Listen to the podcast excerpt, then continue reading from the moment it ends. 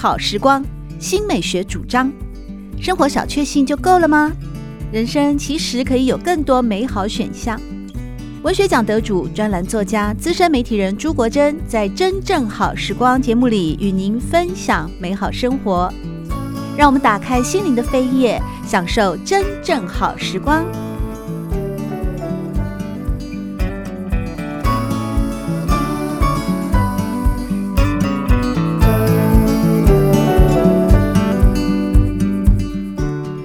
朋友们好，欢迎您来到《真正好时光》的节目当中，我是朱国珍。在今天我们邀请到的是中兴大学中文系副教授，也是名诗人、名作家，同时呢也是小说家的谢坤华老师，来到节目里面和大家分享的是他的第一本诗集《虫你的灵魂》。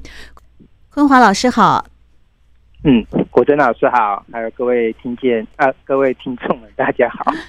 坤华老师是是第一次啊上我们的节目啊，尤其呢又带来了这本是二十年磨一剑的诗集《从你的灵魂》，也是我们坤华老师的第一本诗集。这本诗集呢，呃，是收录了我们。坤华老师从一九九六年到二零二零年，长达二十多年的时间当中，有五百多篇的作品里面精选出了七十首。首先，我们想请哦，呃，谢坤华老师来跟大家聊一聊，就是你这本诗集。我们知道你是现代诗的非常哦，呃，专精的而且有成的研究者，因为你本身是学者，当然你也会写剧本，会写小说啊，那这多元才华哦，这才华洋溢我们就不提了。但这次呢，针对这一本诗集，为什么要二十年才磨得一件呢？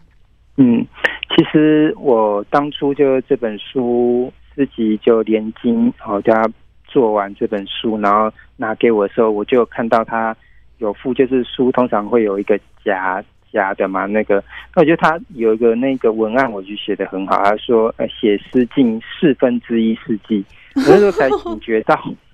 真的，一百年除以四，哎，就是真的是二十五。那我这个诗集是一九九六年，因为我那时候一九九六年我开始尝试写诗，然后后来就写到二零二零年，然后我才终于就出了这一本诗集。嗯，虽然这个时间看起来是很长久，不过中间其实我有一个中断期。中断期为什么会中断？其实也是在我人生路上的一个。一个犹豫，就是说，因为毕竟呃，在念书的时候，我是念中文系的，嗯，然后呃，在写作上我是很喜欢，可是必须要面临一些很现实的一些问题，现实的问题。所以当我写诗，就是大学毕业之后，我就考到研究所。那可是这时候我就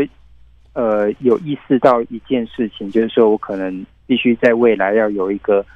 呃，稳定的工作。那我想说，我对文学的喜喜欢是真实的，嗯，所以我就想投入在文学的研究上，基本上就是在学院里面就是做一个研究的学者。但这不能只是嘴巴说说而已。事实上，在大专院校要呃投入研究，那是一个非常严肃的事情。所以我那时候就选择就是中断自己的创作。然后就专心投入自己的研究，然后希望自己的研究能够，呃，可以，呃，在学院被接纳，就是一个教职。所以后来我，我后来是拿到博士之后去当兵，可是那那段时间我常常都非常的懊悔，就想说啊，自己心中有一部分就死掉了，关于写诗的那一个自己。然后后来还算顺利。就有到中兴大学任教之后，我就希望把那个部分慢慢召唤回来。所以，呃，听众们如果有我的诗集，可以看一下，就是说我的诗集背后有附一个我的所收的诗作的呃创作的时间跟发表的地点，大概可以发现我会有一个空窗期这样子。所以，虽然是呃写了二十四年，不过其实刚好中间有卡到一个空窗期，所以就非常的漫长这样。这个年表我有，我有认真看哈，获奖与发表的一个年表啊，确实好像如果说是从一九九六年我们谢坤华老师就开始写诗的话，在这个年表当中有很多的作品，好像都是从二零零五年以后啊，呃，才陆陆续续的比较多，二零零五啦，二零一七啦等等的啊。不过其实你你也非常的早会啊，例如说在呃诗路一九九九的年度诗选哦，其实这算蛮早了。两千年的时候，你有一首诗叫《每天的报纸》，也就入选了诗选。那当然说，比起年更年轻。九六年开始尝试写诗的话，这中间哦，你这么一讲，我仔细看了一下，虽然这不是按照一个年表时间轴来排的一个呃获奖与发表的记录，但好像很多都是从呃新世纪以后啊，两千年以后才被收录到这本《宠你的灵魂》的诗集当中啊。我们今天邀请到的中兴大学中文系副教授谢坤华老师呢，他的现代诗曾经。获得文建会的台湾文学奖的首奖哦，还有教育部的文艺奖以及高雄凤艺文学奖首奖等等哦，获奖无数。在这本呢最新的诗集也是他的第一本诗集《从你的灵魂》，邀请到的是政大的教授陈方明老师，也写了推荐序。陈方明老师在序里面有提到，呃，谢坤华老师的现代诗当中的一个特点，我不知道你怎么看待哦。因为陈方明老师认为说，传统我们在诗当中，你也是教授中国文学的啊，我们都会听到有一种叫赋比兴的手法。陈方明老师认为说，你的诗里面的那个赋的手法哦，比较呃，好像你比较偏爱你，你认同吗？那什么是赋比兴？哎，我毕业那么久都有点忘记了耶。赋赋，因为赋比兴，它其实是《诗经》的那个概念啊，赋就是一个铺陈，铺陈。我想，呃，这个方明老师应该是有看到我诗集当中有一个比较少人会去谈的，就是有一个系列的主诗，就是《两都赋》啊。对，《两都赋》，因为那时候我得到那个国议会的一个呃创作的一个补助，然后我特别就是去高雄跟台北，因为我基本上算台北人。台北人，那高雄呢，走了呃一些田野调查，我想要去写关于两个城市的一个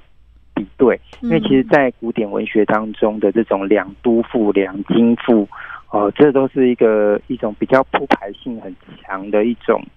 呃文体。那所以我我想，呃，方明老师应该是看到这个部分，就是看到我里面可能也存在的一种叙事的一种一种状况。不过，其实我自己，呃，在自己的写诗的一个路径上，特别是我交代我自己的一个写作的一个历程，就像呃国珍老师刚刚刚谈的，就是说我我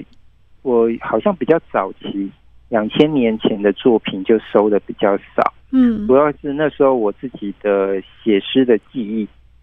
还在磨练。嗯，然后另外一方面，其实我有蛮多大量作品是累积在那个时候，可是我就在这次的这个二十五年收了这一本诗集，我其实把五百多首很多的部分，其实都是在那段时期，我通通就是把它舍弃掉。然后，但是到了呃两千年之后，因为我自己本身是也是文学奖就是洗礼出来的一种。就是一个写作者这样子，我也慢慢会去思考，就是说语言上的一个放松，这就是我们讲那个弓张弦紧，就是你拉弓。嗯，有时候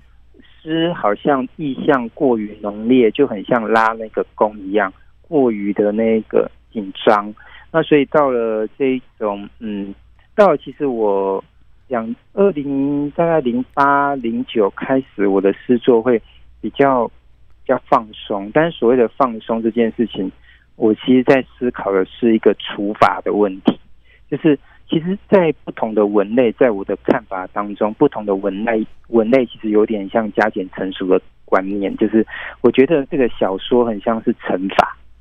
嗯，乘法，因为它跟必须要跟不同的角色做对话，所以它是相乘跟铺演的一个一个状况，但是。相对于来说，我觉得如果小说是乘法，那诗它就是一个除法，它要越除越小越精致。所以那时候开始，我的诗就不会写的那么的长。我自己到现在我也在观察我自己的事情，就是说我自己在收在诗集里面的诗，到了大概二零零八之后的作品，大部分都不会超过大概二十多行这样子，因为我觉得那是一个。比较能够舒服的去看一个作品的方式，所以我们有时候会说是一束诗，一束就是那个呃收束的束，刚好就是一张或是一首我们可以看完的这个作品这样。所以我是自己观察我自己的变化。确实啊，因为我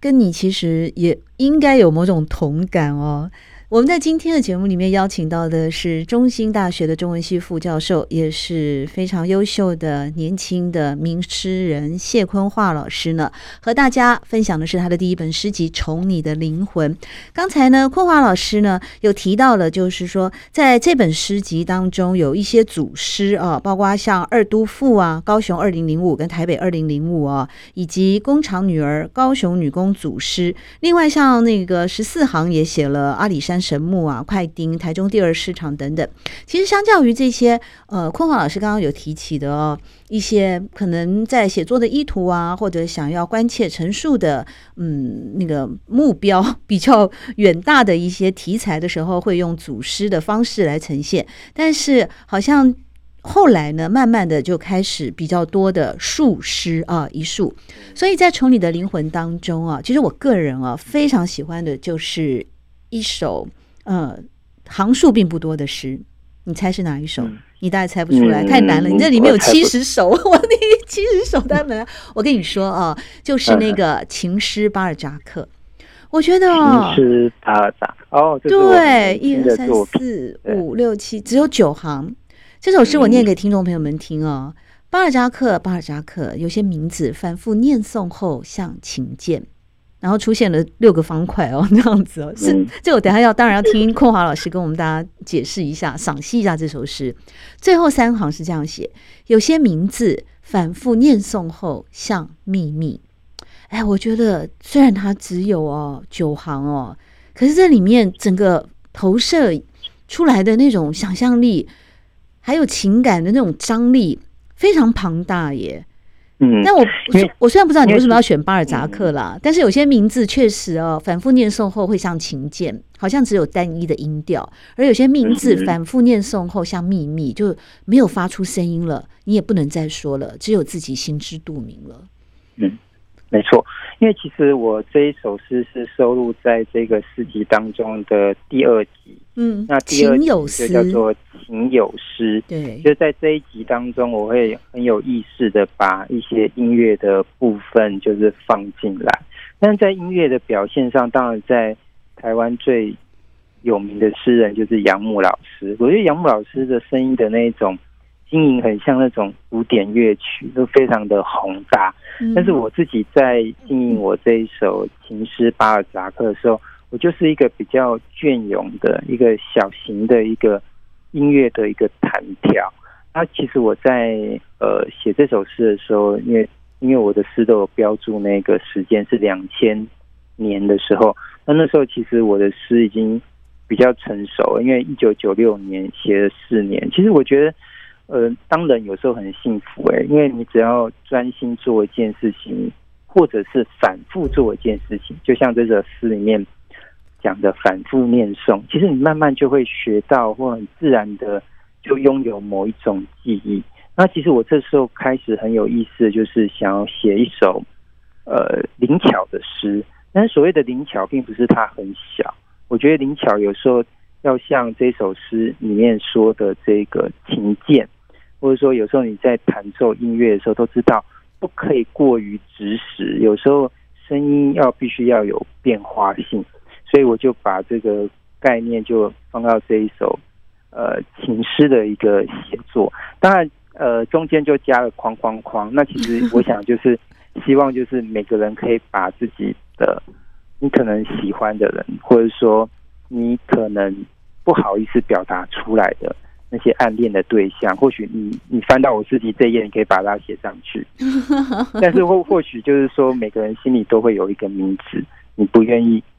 跟别人说。所以，当你不你自己在内心不断说、不断说了之后，其实它就好像变成一个秘密。那秘什么叫做秘密呢？我觉得有时候，像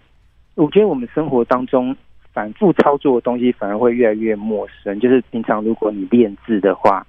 那个永字八法，或者说你想要练什么字，你拿你拿笔就写了很多次之后，你会发现对这个字好像越来越陌生。甚甚至是怀疑它的意义，对，它是代表那个意义吗？所以放在心里面，当你这个名字你念念不忘，可是放久了，你也会怀疑，就是说我到底喜欢的是一个理想化的他，还是他其实是另外一种神话当中的一个人物？所以其实，在这首诗，呃，确实我自己也蛮喜欢的，在这么多的少作当中，我就把它就是收录进来，这样。嗯。我们在今天的节目当中呢，邀请到的是中兴大学中文系副教授，也是名诗人谢坤华老师，和大家分享他的第一本诗集《宠你的灵魂》。刚才坤华老师有提到，在这本《宠你的灵魂》的诗集当中呢，第二部分标题是“情有思”，是有意识的，希望在诗行中呢，柔韧入情志之音乐可能。在用字分行与标点逗点的用心当中呢，使这个言语的寺庙或致有形与无形的韵律啊，成为心灵的搭建。同样，在这个情有思啊第二部的部分呢，还有一首诗，我觉得就很特别，它让我感觉到的是很明确的呈现出了一种呃音乐性，特别是像流行歌曲当中的副歌。不断的重复的，那就是甜点摇滚。甜点摇滚，对，甜点摇滚，距离那个刚刚我们跟听众朋友们分享的《情诗巴尔扎克》，它已经有相隔十六年了。这是二零一六年的作品吗？那在这这首诗里面，我觉得跟你整本呢诗集其他的诗比较不太一样的是，它的一个复踏性比较强。比方呢，你会说呢，呃，在这边呢，你有提到一段话是仿佛仿佛啊，呃，当然这个也是，这是草地爵士摇滚了了啊，在甜点摇滚之后，又陆续有个草地爵士摇滚，仿佛我不曾走过，仿佛我不曾活过，幽灵似的，嗯、呃，或者是在就是这个复踏的一种效果，呃。也会是在现代诗当中的某一种韵律感的，嗯，韵律感的相似度吗？嗯，其实呃，我开始会写这种摇滚乐，呃，其实是认识一些音乐的一些朋友，然后那时候就会想说，哎，或许写会假想啊，就是说，哎，我写什么以后，他们可以帮我。啊，就是谱曲啊，甚至我也有变流行歌曲啊，太棒了！或或者说有有一些，我现在也有一些古典乐的朋友，那也会去谈说啊，或许写什么大家可以合作。所以我觉得，当你很有意思，跟我早期的那一种情诗巴尔扎克，是我关在我自己的世界去想音乐。可是当你开始要去面对一个真正音乐人的时候，我就在想说，他们会懂我吗？哦，我我有时候我觉得两个人合作不是说他一定要配合我，而是我可能更要去了解他。那这时候其实像呃，为什么我也会特别去写这些草地爵士或是草屋道？因为我现在的生活的中心就是在台中。那台中它有一个非常有传统的音乐节，就是那个台中爵士音乐节。那所以我其实本身也会去注意这一种。爵士乐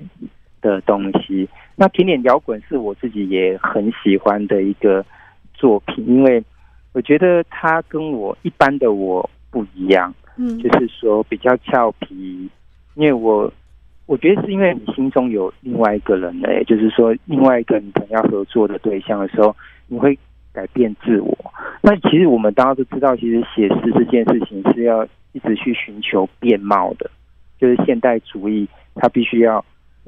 时常去考验自己，就是说，如果我我一首诗写一百首，也等于只写一首的话，那有意义吗？这样子就是变成一个自我的要求。难道不是一种风格的建立吗？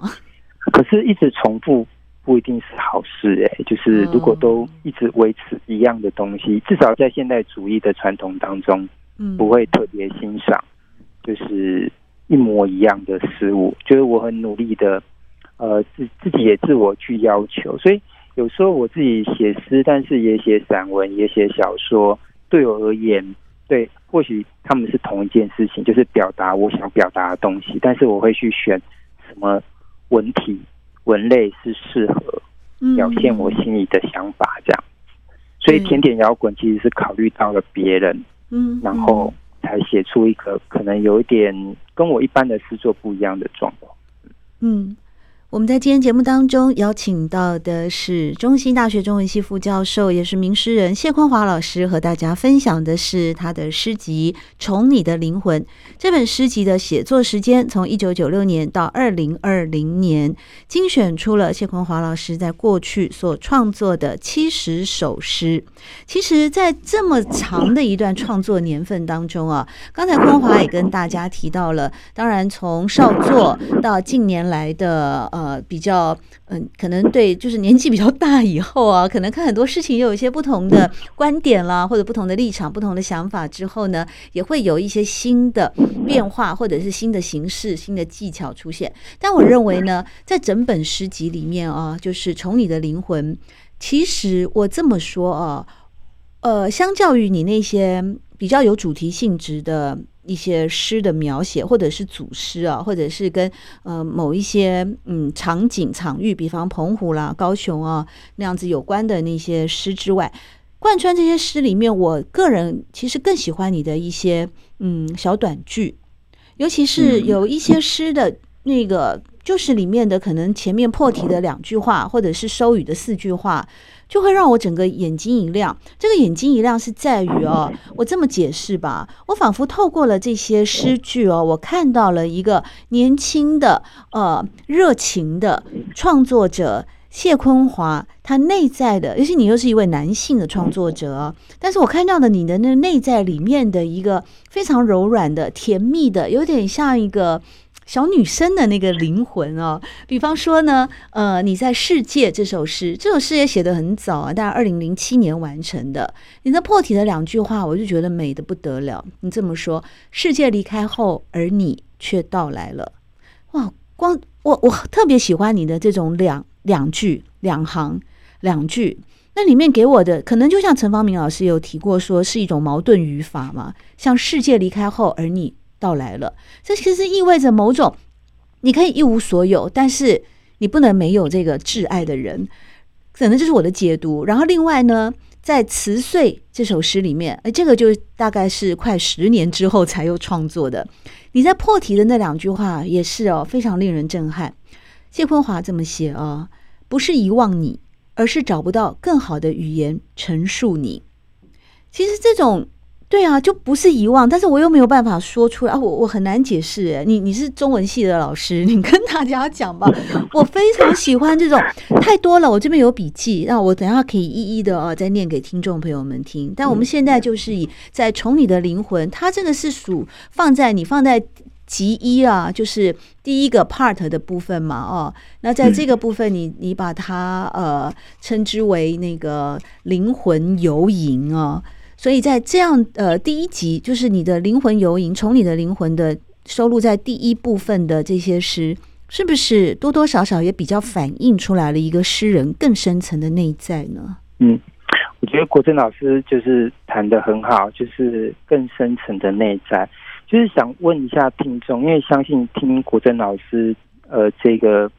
呃节目的朋友，大部分都是对文艺有爱好，甚至是为自己创作的朋友哦。不晓得大家是怎么写诗的，或者是写自己的作品。我对我而言，就是写诗这件事情，有时候比较像是听写，就很像我们英文考试有时候要听写一样。嗯，对我而言，就是写诗有时候常常是我自己心里面有一个声音，我就要赶快把我做的事情就停下来，